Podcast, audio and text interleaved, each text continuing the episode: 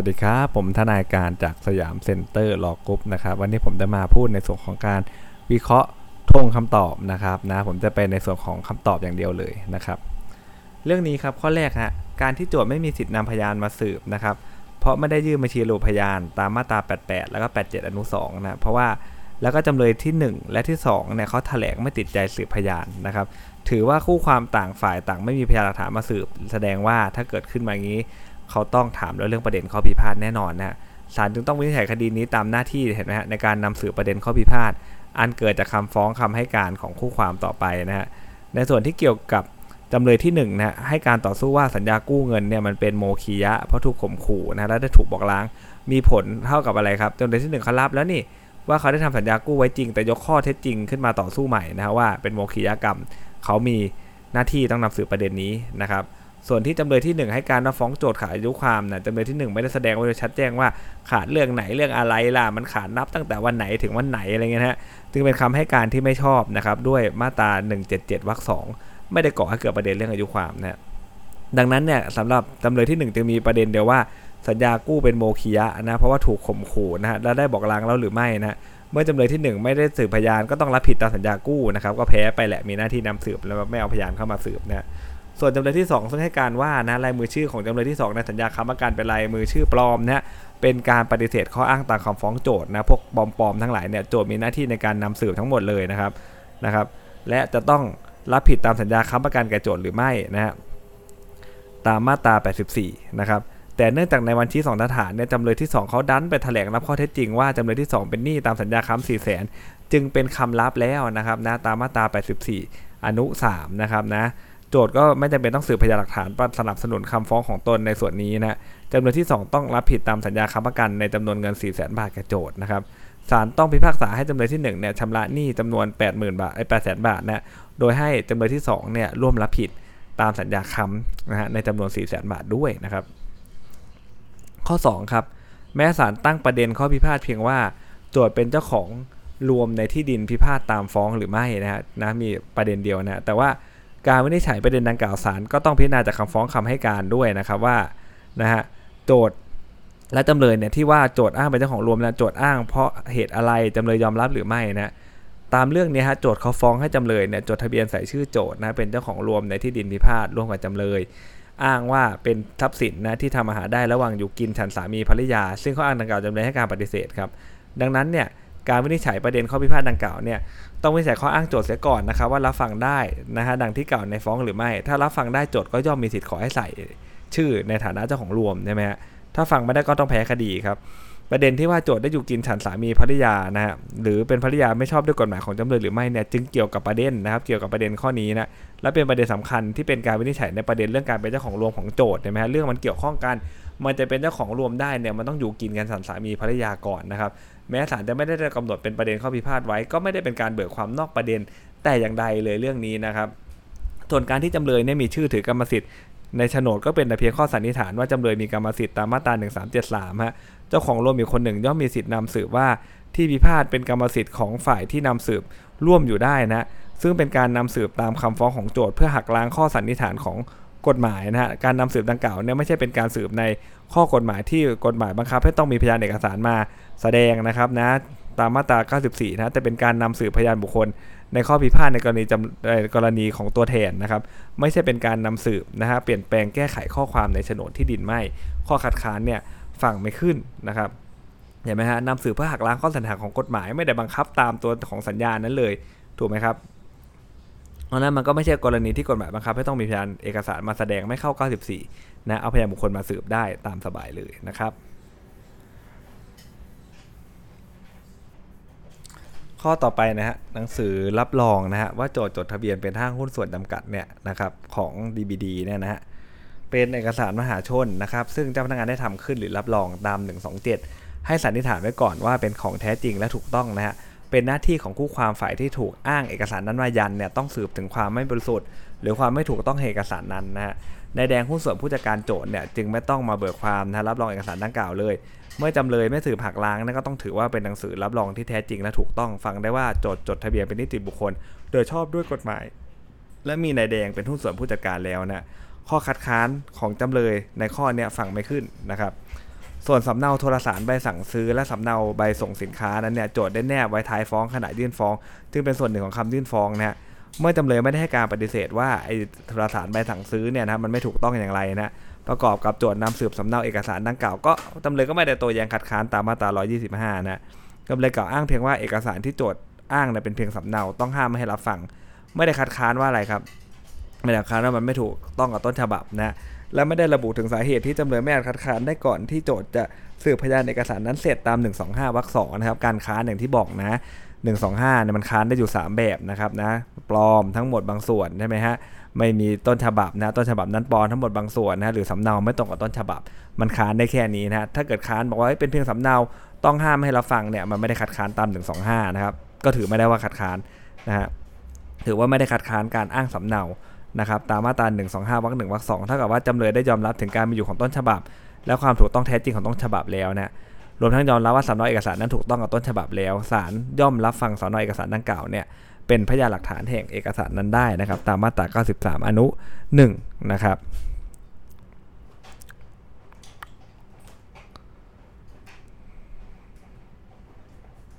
การที่จำเลยให้การต่อสู้ว่าจำเลยลงลายมือชื่อนะในสัญญากู้ที่โจทย์เนี่ย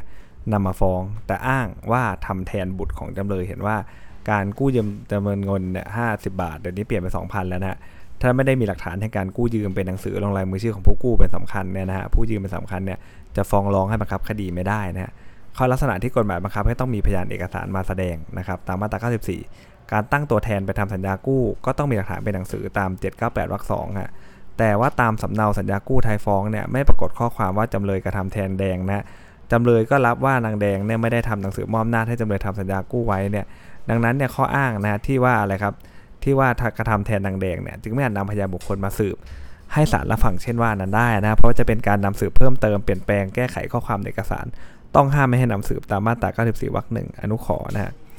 เมื่อจำเลยรับว่าลงลายมือชื่อในสัญญากู้นะที่โจทย์นำมาฟ้องจริงนะฮะแล้วก็ไม่ได้ปฏิเสธว่าได้ชำระเงินกู้แล้วนะจำเลยจึงจะต้องรับผิดนะครับ ชำระเงินให้กับโจทย์ตามฟ้องนะคดีไม่มีประเด็นที่ต้องนำสืบนะและก็ไม่จำต้องสืบพยานจำเลยด้วยนะครับนะจำเลยแค่รับว่าเออลงลายมือชื่อนะฮะในสัญญากู้ที่โจทย์นำมาฟ้องจริงนะไม่ได้ปฏิเสธว่าชำระนี่เงินกู้แล้วก็ต้องรับผิดไปตามฟ้องนะครับ ขอไข่ฮะจำเลยรับว่ากู้โจทย์ครับแต่ไม่ได้และไม่ได้ต่อสู้ว่าชำระเงินกู้ให้โจทย์แล้วนะถือว่าจำเลยรับว่ายังไม่ได้ชำระเงินกู้ให้โจทย์นะครับมีประเด็นข้อพิพาทข้อเดียวแหละฮะว่าจำเลยมีสิทธินำดอกเบี้ยเกินอัตราที่ชำระแล้วเนี่ย มาหักกบลบหนี้กับโจทย์หรือไม่นะฮะข้อนี้โจทย์ไม่ได้รับข้อเท็จจริงนะจำเลยซึ่งเป็นฝ่ายกล่าวอ้างข้อเท็จจริงขึ้นมาใหม่เนี่ยย่อมมีหน้าที่ต้องนำสืบตาม 84 นะแต่การชำระดอกเบี้ยเกินอัตราเนี่ยเป็นการชำระหนี้ตามอำเภอใจแล้วก็ฝ่าฝืนกฎหมายนะครับตาม 407 และ 411 จำเลยไม่มีสิทธิ์รับคืนหรือเรียกคืนได้ จำเลยจึงไม่มีสิทธิ์ที่จะนำไปขอหักกบลบหนี้กับเงินต้นของโจทย์นะฮะเดี๋ยวนี้น่าจะดีการน่าจะกลับหลักแล้วนะเดี๋ยวนี้เอาไปหักกบลบเออเหมือนว่าที่รับไว้เงี้ยก็ต้องไปหักกับเงินต้นนะครับ ไม่มีประโยชน์ให้คู่ความนำสืบพยานหลักฐานเพื่อพิสูจน์ข้อเท็จจริงดังกล่าวจำเลยต้องรับผิดชำระเงินให้กับโจทย์ตามฟ้องครับ ถ้าเกิดเป็นศาลก็จะสั่งให้งดสืบพยานโจทย์และจำเลย เพราะว่าคดีพอวินิจฉัยได้แล้ว และพิพากษาให้จำเลยเนี่ยชำระเงิน แก่โจทย์ตามฟ้องทั้ง 2 กรณีเลยนะครับนะการขายฝากอสังหาครับเป็นกรณีที่กฎหมายบังคับให้ต้องมีพยานเอกสารมาแสดงแน่นะฮะและห้ามผู้ ผู้ความนำสืบพยานเพิ่มเติมนะพยานบุคคลเพิ่มเติมตัดทอนเปลี่ยนแปลงแก้ไขนะฮะตามมาตรา94ขอเนาะเมื่อสัญญาขายฝากระบุชัดเจนครับว่าจำเลยถ้าตกลงขายฝากโฉนดเลขที่เท่านี้เท่านี้นะรวมทั้งที่งอกแล้วนะจำเลยจะขอสืบพยานบุคคลว่าเอ้ยความจริงเนี่ยไม่ได้ตกลงขายฝากที่งอกโดยไม่ได้ ว่าจะเป็นการสืบพยานบุคคลเปลี่ยนแปลงแก้ไขข้อความในเอกสารนะไม่ใช่การสืบอธิบายเอกสารนะครับต้องห้ามตามมาตรา94อนุขอนะฮะถ้าการขายฝากนะฮะถ้าเกิดสินฝากไอ้กระสินไถ่เนี่ย เกินกว่าราคาขายฝากที่แท้จริงนะฮะรวมดอกเบี้ยหรือผลประโยชน์ตอบแทนเกินร้อยละสิต่อปีเนี่ยผู้ขายฝากมีสิทธิ์ถ่ายได้ตามราคาขายฝากที่แท้จริง รวมผลประโยชน์ตอบแทนร้อยละสิต่อปีตาม 499วรรคสองนะดังนี้นะฮะแม้ว่าสัญญาขายฝากจะกำหนดสินไถ่เป็นเงิน 5 0 0แสนบาทจำเลยก็มีสิทธิ์นะขอสืบพยานบุคคลว่าสินไถ่ที่กำหนดไว้เนี่ยเกินนะฮะสูงกว่าราคาขายฝากที่แท้จริงนะครับร้อยละสิต่อปีนะไม่เป็นการนำสืบพยานบุคคลนะครับแก้ไขเปลี่ยนแปลงข้อความเอกสาร ตามมาตรา94อนุขอ แต่เป็นการนำสืบว่าอะไรฮะนี่ตามสัญญาซื้อขายบางส่วนมันไม่สมบูรณ์ไอ้พวกดอกเบี้ยเกินอัตราก็ใช้หลักเดียวกันนะครับ อันนี้ก็จะเป็นเรื่องของดอกเบี้ยของสินไถ่ใช่ไหมมันเกินอัตรานะเป็นการนำสืบว่านี่มันไม่สมบูรณ์นะครับตาม 94 วรรคท้ายนะเขาข้อยกเว้นให้นำสืบพยานบุคคลนะครับแก้ไขเปลี่ยนแปลงข้อความในเอกสารได้นะฮะส่วนการตกลงขยะกำหนดสินไทยนะฮะจะต้องมีหลักฐานเป็นหนังสือนะลงลายมือชื่อผู้รับไถ่หรือผู้ซื้อฝากนะครับเป็นกรณีที่กฎหมายบังคับให้ต้องมีเอกสารมาแสดงนะครับ จำเลยจะขอสืบพยานบุคคลว่าโจทย์ตกลงขยายกำหนดเวลาถ่ายให้อีก 6 เดือนเนี่ยโดยไม่มีหลักฐานดังกล่าวมาแสดงเนี่ยไม่ได้นะเพราะว่าเป็นการนำสืบพยานบุคคลแทนพยานเอกสารนะครับนะต้องห้ามตาม 94 อนุกอไก่นะครับ อันนี้ไม่เอาเอกสารมาเลยถูกไหมฮะและกกฎหมายกำหนดว่าต้องมีหลักฐานเป็นหนังสือ จะสืบพยานบุคคลแทนนะครับ เอกสารไม่ได้ งั้นก็คงจะไม่มีใครทำตามแบบถูกไหมฮะ ถ้าไม่กำหนดไว้ตามมาตรา 94 กแบบนี้นะครับ คำแถลงคัดค้านของจำเลยนะครับ ที่ว่าสำเนาหนังสือมอบอำนาจของโจทย์เนี่ยที่ส่งต่อศาลไม่ใช่ต้นฉบับเอกสารนั้นนะจำเลยไม่ได้โต้แย้งคัดค้านก่อน การสืบพยานเอกสารนั้นเสร็จว่าการนำสืบถึงสำเนาเนี่ยไม่ถูกต้องอันนี้ร้อยยี่ห้าแน่นอนนะศาลไม่ควรรับฟังเป็นพยานนะทั้งการคัดค้านก็ไม่ได้คัดค้านโดยตรงครับว่าโจทย์ไม่มีต้นฉบับนะหรือสำเนาไม่ถูกต้องกับต้นฉบับ จึงถือไม่ได้ว่าจำเลยเนี่ยคัดค้านการอ้างสำเนาดังกล่าวโดยชอบตาม 125วรรคหนึ่ง คงมีเพียงแต่คำถามของจำเลยที่ว่าเอกสารดังกล่าวเป็นสำเนาหรือไม่เท่านั้นนะถือว่าจำเลยยอมรับว่าสำเนาเอกสารนั้นถูกต้องแล้วนะศาลจึงรับฟังสำเนาดังกล่าวเป็นพยานหลักฐานได้ ตามมาตรา 93 มนุษย์หนึ่งนะเพราะถือว่าเขารับแล้วว่ามันถูกต้องนะครับคำคัดค้านนะของจำเลยเนี่ยฟังไม่ขึ้นนะฮะส่วนคำแถลงคัดค้านของโจทย์ที่ว่าจำเลยนำสืบสำเนานะครับหนังสือรับรองการจดทะเบียนบริษัท โดยไม่ยื่นบัญชีดูพยานเนี่ยนะฮะแม้ว่าอะไรครับ จำเลยจะไม่ได้ยื่นระบุระบุพยานไว้แต่เอกสารเนี่ยมันใช้ประกอบการถามค้านถูกไหมฮะนะครับแล้วพยานโจทย์เบิกความรับรองแล้ว จึงไม่ใช่พยานหลักฐานที่สนับสนุนข้ออ้างข้อเถียงของจำเลย แม้จำเลยไม่ได้ระบุนะเอกสารดังกล่าวไว้ในบัญชีดูพยานก็รับฟังได้ครับเมื่ออยู่ในกรณีที่บังคับให้ต้องยื่นบัญชีดูพยานตามมาตรา 88 เลยนะข้อคัดค้านโจทย์ฟังไม่ขึ้นเช่นกันนะครับไปเออไปใส่ไว้ในบัญชีดูพยานจะไปถามค้านยังไงเขาก็รู้หมดถูกไหมฮะข้อ 7 ครับ ประเด็นกอไก่นะฮะโจทย์นำต้นฉบับใบเสร็จรับเงิน ค่าซ่อมรถมาสืบเป็นพยานหลักฐานได้นะพอได้แนบไปทายฟ้องแล้วแสดงเห็นตั้งแต่แรกว่าโจทย์ประสงค์จะอาศัยเอกสารดังกล่าวเนี่ยเป็นพยานหลักฐานแห่งคดีของโจทย์นะและถือว่าเป็นส่วนหนึ่งของคำฟ้องด้วย ไม่จำต้องอ้างนะฮะระบุในบัญชีระบุพยานตามมาตรา 88 อีกนะครับเมื่อโจทย์นะยื่นบัญชีระบุพยานว่าผู้รับมอบอำนาจขออ้างตนเองเป็นพยาน เป็นการระบุถึงสถานะของโจทย์นะที่จะนำมาเบิกความต่อศาลว่าเป็นผู้รับมอบอำนาจเท่านั้นนะ แม้ตามหนังสือมอบอำนาโจทย์จะให้ในแสงผู้รับมอบอำนามีอำนาจแต่งตั้งตัวแทนช่วงดำเนินการได้นะครับ แต่สถานะของผู้รับมอบอำนาจกับผู้รับมอบช่วงมันแตกต่างกัน จึงถือไม่ได้ว่าโจทย์เนี่ยระบุอ้างผู้รับมอบอำนาจช่วงเป็นพยานด้วยนะครับ ดังนั้นเนี่ยโจทย์จะขอนำผู้รับมอบอำนาจช่วงเข้าเบิกความเป็นพยานแทนไม่ได้เพราะว่าอะไรฮะไม่ได้ยื่นบัญชีดูพยาน ผู้รับมอบอำนาจช่วงเป็นพยานไว้นะเรื่องนี้จะไม่มีปัญหาอะไรเลย ถ้าผู้รับมอบอำนาจมันมาเบิกนะครับนะอันนี้จึงต้องห้ามตามประมวลกฎหมายวิแพ่งมาตรา 87 อนุ 2 นะครับ ประเด็นคอควายครับจำเลยที่ 2 ได้รับหมายเรียกพยานเอกสารแล้ว ไม่ยอมส่งต้นฉบับกรมธรรม์ประกันภัยตามคำสั่งศาลจึงถือว่า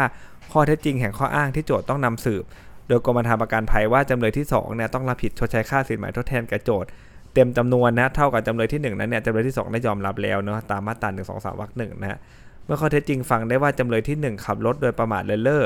ชนท้ายรถโจทย์เสียหายนะจำนวน 4 0 0แสนบาทเนี่ย ศาลพิพากษาให้จำเลยที่ 2 ร่วมรับผิด ใช้ค่าเสียหายทดแทนกับโจทย์เต็มจำนวนก็ได้เห็นไหมครับจำเลยที่2เนี่ยได้รับหมายเรียกนะพยานเอกสารแล้วไม่ยอมส่งต้นฉบับกรมธรรม์ประกันภัย จึงถือว่าอะไรครับอยู่อีกฝั่งหนึ่งถูกไหมฮะข้อเท็จจริงที่เขาจะนำสืบเนี่ยได้ยอมรับแล้วนะตาม1 2 3วรรคหนึ่งเลยนะครับเมื่อข้อเท็จจริงฟังได้ว่าจำเลยที่1เนี่ยขับรถโดยประมาทเลินเล่อนะชนท้ายรถยนต์โจทย์เนี่ยเสียหายจำนวน4 0 0 0 0 0 บาทนะศาลก็พิพากษาให้รับผิดเต็มจำนวนได้นะครับ ข้อต่อไปนะฮะประเด็นกอไก่นะเมื่อโจทยื่นคำร้องขออนุญาตเสนอบันทึกถ้อยคำยืนยันข้อเท็จจริงโอ้เรื่องทันสมัยแล้วนะฮะจำเลยเนี่ยทำสัญญากู้เงินโจทย์จริงนะและเห็นจำเลยลงลายมือชื่อในสัญญากู้นะนะแทนการสักถามพยานจำเลยไม่ค้านนะศาลย่อมอนุญาตให้โจทย์เนี่ยเสนอบันทึกถ้อยคำยืนยันข้อเท็จจริง แทนการซักถามในดำเป็นพยานต่อหน้าศาลได้ตาม 120ทับหนึ่งนะ คำสั่งของศาลชั้นต้นที่อนุญาตให้โจทย์เสนอบันทึกถ้อยคำก็ชอบด้วยกฎหมายครับ แต่ในดำเพื่อถ้อยคำจะต้องมาศาลนะ เพื่อที่จะเบิกความประกอบข้อซักถามเพิ่มเติม ต่อคาถามค้านและคำถามติงของคู่ความด้วยนะ ถ้าไม่มาศาลก็ให้ศาลปฏิเสธนะครับ ที่จะรับฟังคำบันทึกความเบิกความเป็นหลักฐานในคดีนะฮะตาม120ทับ1วรรคสามเนี่ยดังนั้นเมื่อถึงวันสืบพยานโจทย์ถ้าโจทย์ไม่นำในดำมาศาลเพราะว่าเกรงว่าในดำจะเบิกเข้าข้างจำเลยนะ ในขณะที่จำเลยแน่นอนแหละยังติดใจถามค้านพยานปากนี้เนี่ยจึงไม่ใช่กรณีจำเป็น หรือมีเหตุสุดวิสัยนะที่นายดำผู้ให้ถ้อยคำเนี่ยไม่สามารถมาศาลได้นะครับแล้วไม่ใช่กรณีที่คู่ความตกลงกันให้ผู้ให้ถ้อยคำไม่ต้องมาศาลหรือคู่ความอีกฝ่ายหนึ่งยินยอม หรือไม่ติดใจถามค้านตามมาตรา120ทับ1วรรคสี่ศาลชั้นต้นจะรับฟังบันทึกถ้อยคำยืนยันข้อเท็จจริงของนายดำเป็นพยานหลักฐานไม่ได้เนะเพราะตัวเองไม่ได้มาให้เขาซักถามเทิมไม่ได้ให้มาซักค้านไม่มาถามติ่งนะครับ แล้วตัวเขาก็ยังติดใจในการถามอยู่ด้วยนะครับ แล้วมันก็ไม่มีกรณีจะเป็นเหตุสุดวิสัยด้วยนะฮะประเด็นขอไข่ครับ การที่นายแดงนะพยานจำเลยแต่งงานนะนะแล้วก็ไปอยู่กับภรรยาที่อังกฤษแล้วไม่กลับมาไทยอีก ถือได้ว่าผู้ให้ถ้อยคำมีถิ่นที่อยู่ต่างประเทศครับ แต่ศาลจะอนุญาตให้เสนอบันทึกถ้อยคำยืนยันได้นะฮะแทนการมาเบิกความต่อเมื่อคู่ความมีคำร้องร่วมกันนะฮะและศาลเห็นสมควรด้วยตาม 120ทับ2วรรคหนึ่งนะ เมื่อจำเลยครับยื่นคำร้องขออนุญาตเสนอบันทึกถ้อยคำยืนยันข้อเท็จจริงนะของนายแดงผู้ให้ถ้อยคำซึ่งมีถิ่นที่อยู่ในต่างประเทศว่าเห็นนายดำเป็นผู้ลงลายมือชื่อจำเลยในช่องผู้กู้ฮะจำเลยไม่ได้ลงลายมือชื่อในสัญญากู้แต่เพียงฝ่ายเดียวถูกไหมฮะโดยโจทย์เขาไม่ได้ยื่นคำร้องร่วมด้วย แม้ศาลชั้นต้นจะเห็นสมควรก็ตามศาลชั้นต้นก็จะอนุญาตให้เสนอ บันทึกถ้อยคำยืนยันข้อเท็จจริงของนายแดงตามคำร้องของจำเลยไม่ได้ตามมาตรา120 ทับ2วรรคหนึ่งนะเพราะเรื่องนี้มันไม่มีการถามค้านแล้วถูกไหมฮะในตัวบทอะมันมันไม่เหมือน 120ทับหนึ่งนะนะครับอันนั้นยังต้องให้มาถามค้านถามอะไรเพราะนั้นฝ่ายเดียวยื่นศาลเห็นสมควร อีกฝ่ายไม่คัดค้านเนี่ยได้เลยนะแต่เรื่องนี้มันไม่ได้นะต้องยื่นร่วมกันนะและศาลต้องอนุญาตด้วย ผมถึงบอกว่าในทางปฏิบัติเนี่ยมันเกิดขึ้นได้